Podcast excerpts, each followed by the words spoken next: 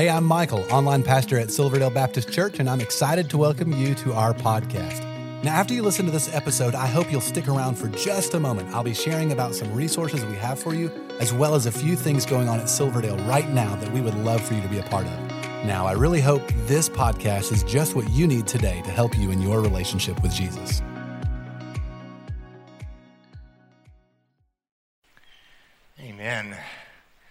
So good to see all of you here worshiping today. This is what I want you to do. I want you to take your, um, your Bibles and open up to Matthew chapter 5, and then also take out your Bible study outlines. They're found here in the center of your bulletin, and that way you can follow along and take notes. And um, we begin a brand new series called Blessed. And what we're doing is, is we're actually studying through the Sermon on the Mount. It's Jesus' most famous teaching. As you'll notice, if your you know, words are in red, Jesus' words in red, you'll notice chapter 5, 6, and 7, they're all in red. And that's what we'll be studying over the next couple of months. And this series is called Blessed. Now, what Jesus is doing in this series is Jesus is teaching us how to be blessed by God. Now, you need to understand that being blessed by God is different than maybe how the world perceives blessings, but you are blessed. I mean, the truth is, Jesus said, Blessed are those who mourn. Really? Uh, uh, blessed are those who are persecuted. How can that be? Uh, blessed are, are you whenever you are, you know, needing mercy. I mean, the fact is, is that Christ is going to share with us how to truly be blessed by God, even when the circumstances of life don't seem much like a blessing. And so that's what we're studying in this series called Blessed. And, and those of you that are over the Creekside service, so glad you're participating as well. We want you to follow along. We're glad you're part of this congregation. Listen, what we're doing is, is we understand something from Christ that if you are a follower of Jesus Christ, you are blessed. In fact, this is what I want you to do. I want you to turn to the person next to you and just say, You are blessed. Do that right now. You are blessed. I mean, think about it. Just think about your life. You are breathing right now, right?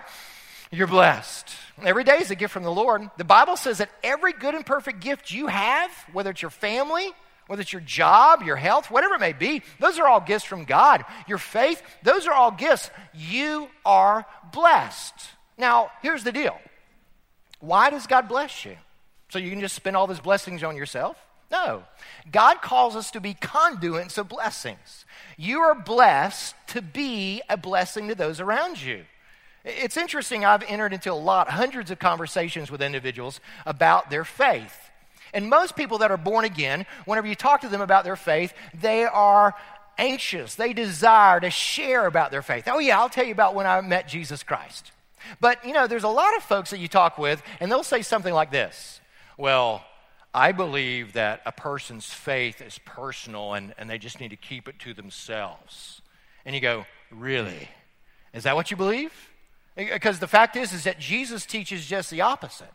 Jesus said, If I've saved you, if I've changed you, if I've blessed you, then I want you to be a conduit of blessing. I want you to be able to share those blessings. And what Jesus does in the passage we're going to look at today is he's going to show us the influence that we have as Christians to be blessings to others. And what we're going to do is we're going to learn that we are both salt and light. And so look at this passage with me. It's found in Matthew chapter 5, beginning of verse 13. Look what Jesus teaches. Jesus says this You are the salt of the earth. But if salt has lost its taste, how shall its saltiness be restored? It's no longer good for anything except to be thrown out and trampled under the people's feet. Verse 14 You are the light of the world. A city set on a hill cannot be hidden. Nor do people light a lamp and put it under a basket, but on a stand, and it gives light to all in the house. In the same way, let your light shine before others so that they may see your good works and do what? And glorify your Father who's in heaven.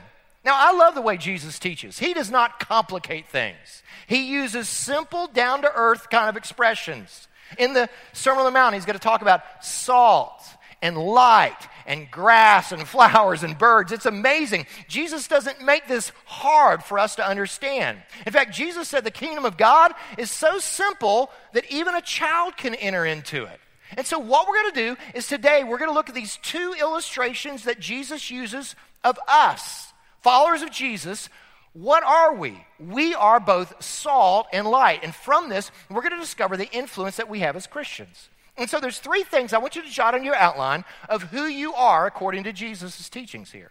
First is this, jot this down. I want you to first understand the influence of a Christian. The influence of a Christian. You are salt, and that's packed with emphasis and, and meaning. Look again at what he says, verse 13. You are the salt of the earth. In your outline, circle the word salt there. Now, most of us, we understand what salt is, right? I mean, you know, you can open up your cupboard and basically you can find all different kinds of salt. You, you got basically table salt, right? And, and you also have, okay, you got sea salt. A lot of people are using sea salt now. And then there's, um, there's kosher salt. That has no additives and you know it's completely kosher. Maybe you use kosher salt. And, and, I've recently discovered that they say that this is supposed to be the best Himalaya pink salt, you know? And so we, we all, all these different kind of salts. Now, we, we readily can, you know, salt's very available to us. It's one of the cheapest things you can buy in the store. It really is. But in Jesus' day, it wasn't. I mean, it was a big deal to get salt. Did you know that the beginning of the trade routes was to exchange salt? Did you know that there were battles and wars fought over salt? And that, that it was so valuable that the Roman soldiers actually, I mean, were paid by the Romans in salt. In fact, we get the word salary from the Latin word salt. It was that big of a deal. And you go, why was this such a big deal? Because of all of its uses.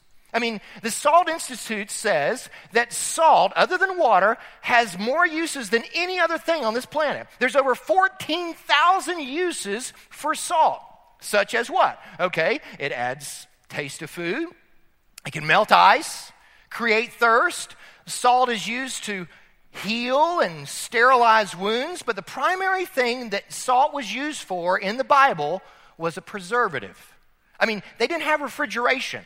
And so what they always had to do is anytime you, you know, butcher a cow or, you know, catch a fish, if you didn't want it to immediately start rotting, you would package it in salt. And it had this, you know, they thought it was almost like a magical force to stop the decaying of things. And so salt was a huge big deal.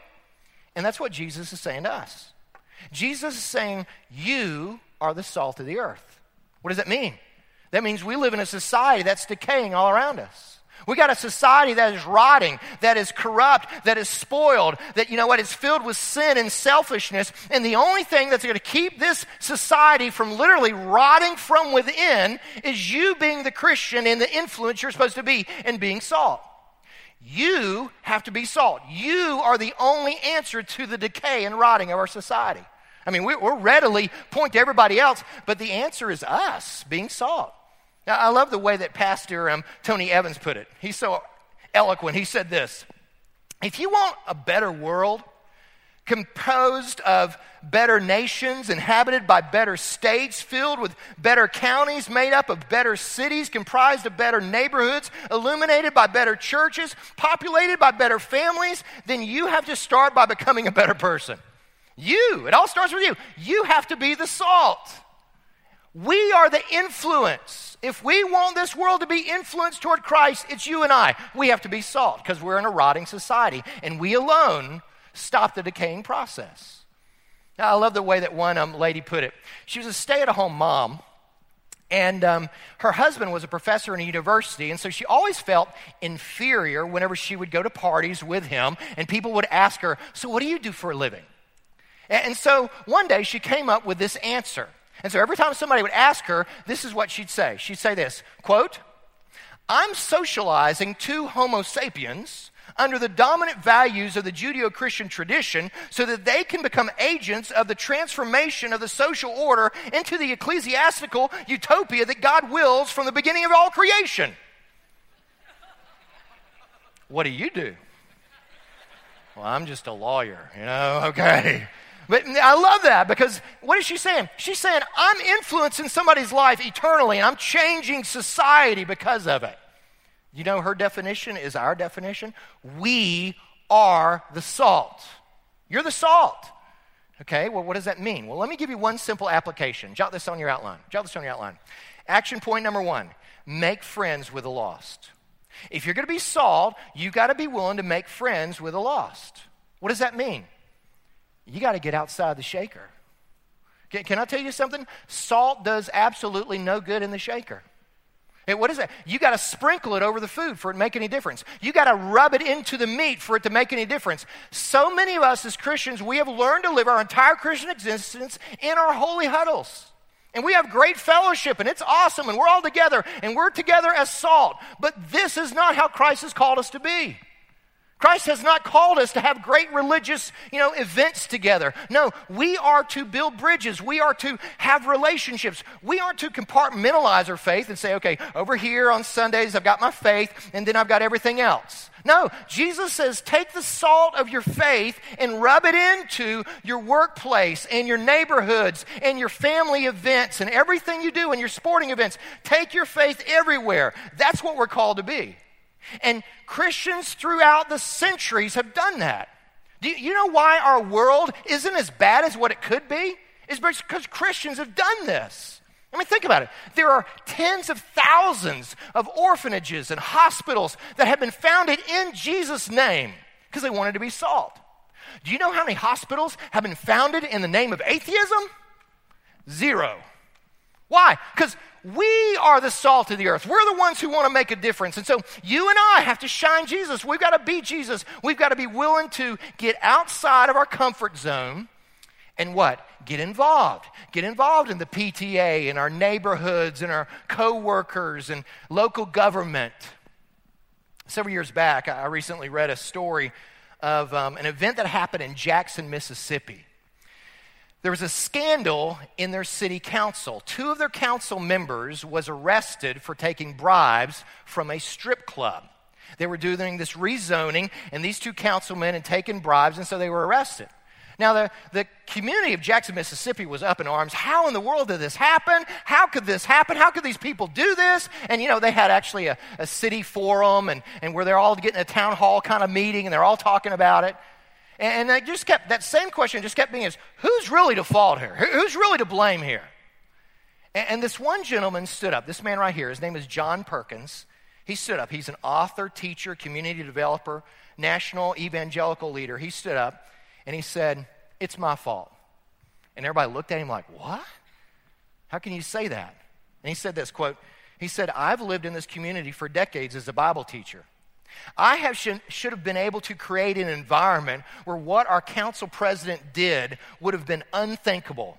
You want somebody to blame? I'll take the blame. Do you see what he's saying? Was he really to blame? No. What he's saying is, is we're a Christian community. If we're upset at the way our world is going, all you got to do is look in the mirror. I mean, we're the ones who are called to be salt. We're the ones who are to be the influencers. Our world is rotting around us, and only whenever we get outside of the shaker and say, you know what, I'm getting outside my comfort zone and I'm going to start rubbing in with people around me, that's the only way that we change our society. We are salt, we are the influence. That's the influence of a Christian. But there's a second thing Jesus shares with us. Not only the influence of a Christian, jot this down. You also have the illumination of a Christian. The illumination of a Christian. We're salt, but we're also light. We're the light of the world. Look at it. Je- Jesus says this in verse 14 You are the light of the world. A city set on a hill cannot be hidden. Nor do people light a lamp and put it under a basket, but on a stand, and it gives light to all who are in the house. See, salt is this hidden influence, right? But light is this visible, revealing influence. We're salt, sort of behind the scenes, but we're also light. We're shining Jesus Christ. And whenever we shine the light, what happens? It removes the darkness. I mean, think about it. What is darkness? Darkness is just simply the absence of light. And so, whenever you and I shine the light of Jesus Christ, darkness will naturally be pushed away. It's much like this it's like we are a lighthouse. Um, Susan and I, sometimes when we travel and go on vacation, we'll look for old lighthouses. This picture right here happens to be, you know, St. Augustine, Florida. And, and, you know, lighthouses, they were developed years ago, centuries ago, before any marine navigation, before there was any global positioning system. I mean, basically, sailors would have to use a compass and the stars. That's how they got around. And they would put these lighthouses out there for two reasons. One is to show the entrance to a safe harbor but also to show, hey, here's some dangerous rocks here. And so we are called to be the lighthouses. We're the ones who shine. We have a whole world around us that basically, you know, they're, they're lost in the dark seas of this life and they need somebody to shine. No matter where you live, just shine. Maybe you live in the country, shine. Your neighborhood, shine. A, a community, apartment, dorm, wherever it is, there's dark people all around you. All you have to do is just say, okay, I'm going to shine. I'm just going to allow myself to have Christ shine through me. See, here's the good news you don't have to create your own light. Eh, that's great news. What? Yeah, no, it's not you who are shining, it's Jesus shining through you. Christ is the light, and all you got to do is get yourself connected in the right way with Christ, and He will shine through you. I love how Jesus says this. Check it out. Look at it. In John chapter 8, verse 12, Jesus says this I am the light of the world. Whoever follows me will never walk in darkness, but will have the light of life. Now, you may read that and go, now, wait a minute, which is it? Jesus said, He's the light of the world. And then He says that I'm the light of the world. Which is it? Both. Jesus is the light of the world, and you are the light of the world. You go, in what way? Well, I look at it like this I look at it like Jesus is the sun, and we're sort of like the moon, right? I mean, think about it. On a full moon, we can go out there and go, wow, the moon is really shining tonight, isn't it? But it's not really shining, is it? I mean, the moon is just a dead rock. All the moon can do is reflect. You're just a dead rock, okay? All you can do is reflect. And that's what it is. And what you got to do, the moon has to position itself, you know, whenever it's not blocked by the world. I mean, you, you can see a crescent moon or a new moon, but at certain times, whenever it's, you know, corresponding with the sun just perfectly, what happens? It becomes a full moon. And it's so bright that, you know, you can even see your shadow with moonlight. Well, that's the way it is with Jesus Christ. We position ourselves with Jesus Christ in such a way, we make sure that we're staying connected with Him. And what does He do? He shines through us. And His Holy Spirit fills us. And what happens? Suddenly, His love, joy, peace, patience, kindness, goodness, gentleness, faithfulness, self control, the fruit of the Spirit begins to shine through us. That's what we're supposed to do. You just got to position yourself so that Christ can shine through you. It reminds me of this story of this boy who was in a church. And in that church, they had these beautiful stained glass windows with pictures of Bible stories on it. And one day, the boy was looking at the stained glass and said to his mom, Mom, who are these people in the glass? And she goes, Well, these are saints from the Bible. And she goes, Do you know what a saint is? And he thought about it for a little bit and he goes, um, I guess a saint are people that let the light shine through them. That's exactly right. That's who a saint is. That's who you are. You are somebody who lets the light of Jesus Christ shine through you. And so, how do you do that? Well, I want to give you one simple application of how you can shine. Ready? Jot this on your outline. Here's action point number two find a place of service. Find a place of service. You want to shine for Jesus? Find a place where you can serve in the church. That's very simple application. In fact, this is what I want you to do. I want everybody take this out. This is in your bulletin. Pull this out. It's called Pray in May. And we do this every year. But in May, we're just asking every one of you here to pray a simple prayer. It's very simple. For the next 21 days, just pray the same prayer every day. What is it? Here's the prayer Father, please show me where you want me to serve in our church. That's it. Simple prayer. Father, show me where you want me to serve in our church. And what you can do is there's little devotions every day and that kind of stuff, but just pray that simple prayer, and I believe God's going to talk to you. And you know what? There's going to be hundreds. We have hundreds of opportunities here. It, it, may be in the nursery, it may be in the student ministry, it may be in Kids Quest with the children, maybe in a small group with children. It, it, it, could be, you know what, in the choir or a greeter or a hostess or an usher or somebody's helping with a coffee team. I mean, it, we got hundreds of needs, hundreds of opportunities. And all we're asking for you to do is just pray God, will you please show me where I'm supposed to serve in our church? You, you see, I have a dream. I, I believe it's God's dream.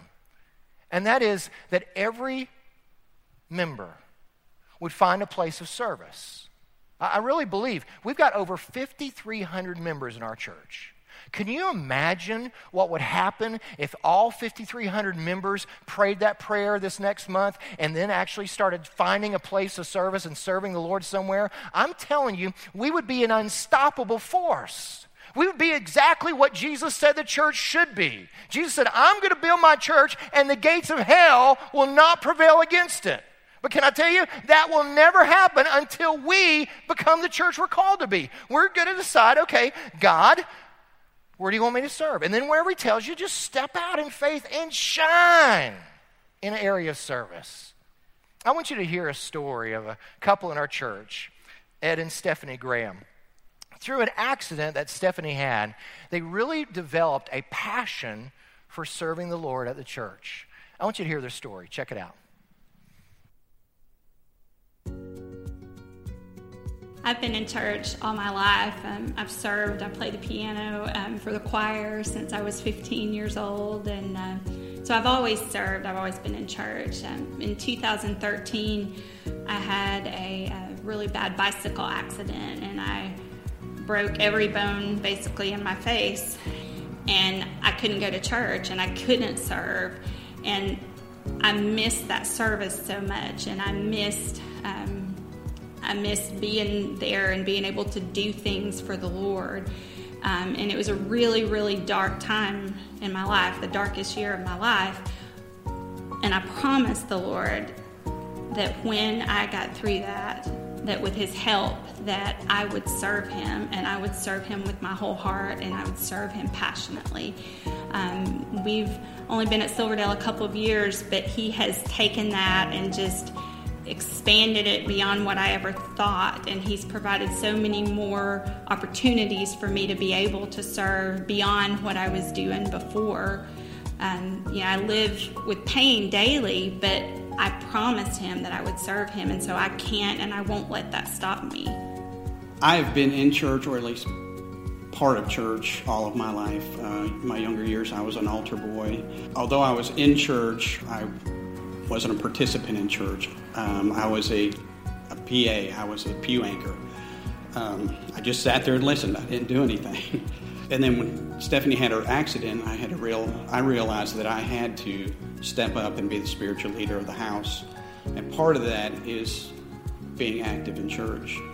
And since we've been at Silverdale, I've had so many opportunities to serve. I'm part of the media team. Um, I help Stephanie uh, set up her Bible study on Wednesday night. I work security while she's teaching. I help her break it down. Um, I work parking when I can. Um, even it seems like a little thing, but just helping the ladies carry up the coffee and setting up the coffee bar, I can, you know, that's that's service, and it's just been a blessing. And service teaches me so much. It it it makes my relationship with the Lord deeper. It brings great joy to be able to love on people and show people the love of Jesus.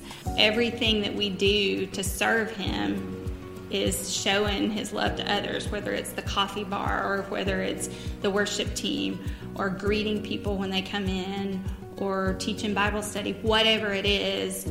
We are to show the love of Christ to others, and it brings great joy to do that. For me, I was a PA. I was a pew anchor. It took a, a tragedy in, in our lives for me to find a way to serve. I encourage you to pray through the month of May and see where God has you to serve. It'll be a blessing. Isn't that awesome?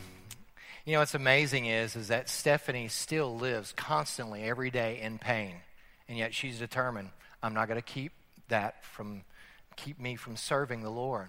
And I learned a new phrase from Ed there a PA. I never heard of that. A pew anchor, right? Don't want to be a pew anchor. Okay, God, I want to be a servant. I want to find a place of service. If you're going to shine the light, the first application is pray. Ask God for a place of service. But there's a second thing. We, have seen this. We've seen, okay, the influence of Christian. We've seen the illumination of Christian. There's a third thing that Jesus tells us, and it's this put it on your outline the impact of a Christian you as a Christian can make an impact. you and your life can literally affect eternity. Your life lived correctly can impact those around you. Check it out. Look at how Jesus puts this. I love this. Verse 16 says this Let your light shine before others so that they may see your good works and do what? And give glory to your Father who's in heaven. Circle good works there. Jesus said, you know what? If you really want to shine Jesus, then demonstrate it through good works. That's how you shine Jesus Christ. Now, what's interesting to me is what Jesus did not say. Jesus didn't say, let your modesty shine so that everybody will see how moral you are. Or, or let your Bible knowledge shine so everybody knows how much Bible you know. Now, listen, there's nothing wrong with morality. There's nothing wrong with Bible knowledge. They're, they're very important. But Jesus says, let your good deeds shine. Why? Because we live in a lost world. We live in an irreligious world who look at us how? As a bunch of narrow minded bigots. That's how the world sees us. And the only thing that's going to change their thinking about Jesus Christ is whenever they see us doing good deeds. That's it. I mean, that alone changes the mind of a lost world and starts considering the claims of Jesus Christ when they see us actually doing good deeds to other people. That's it.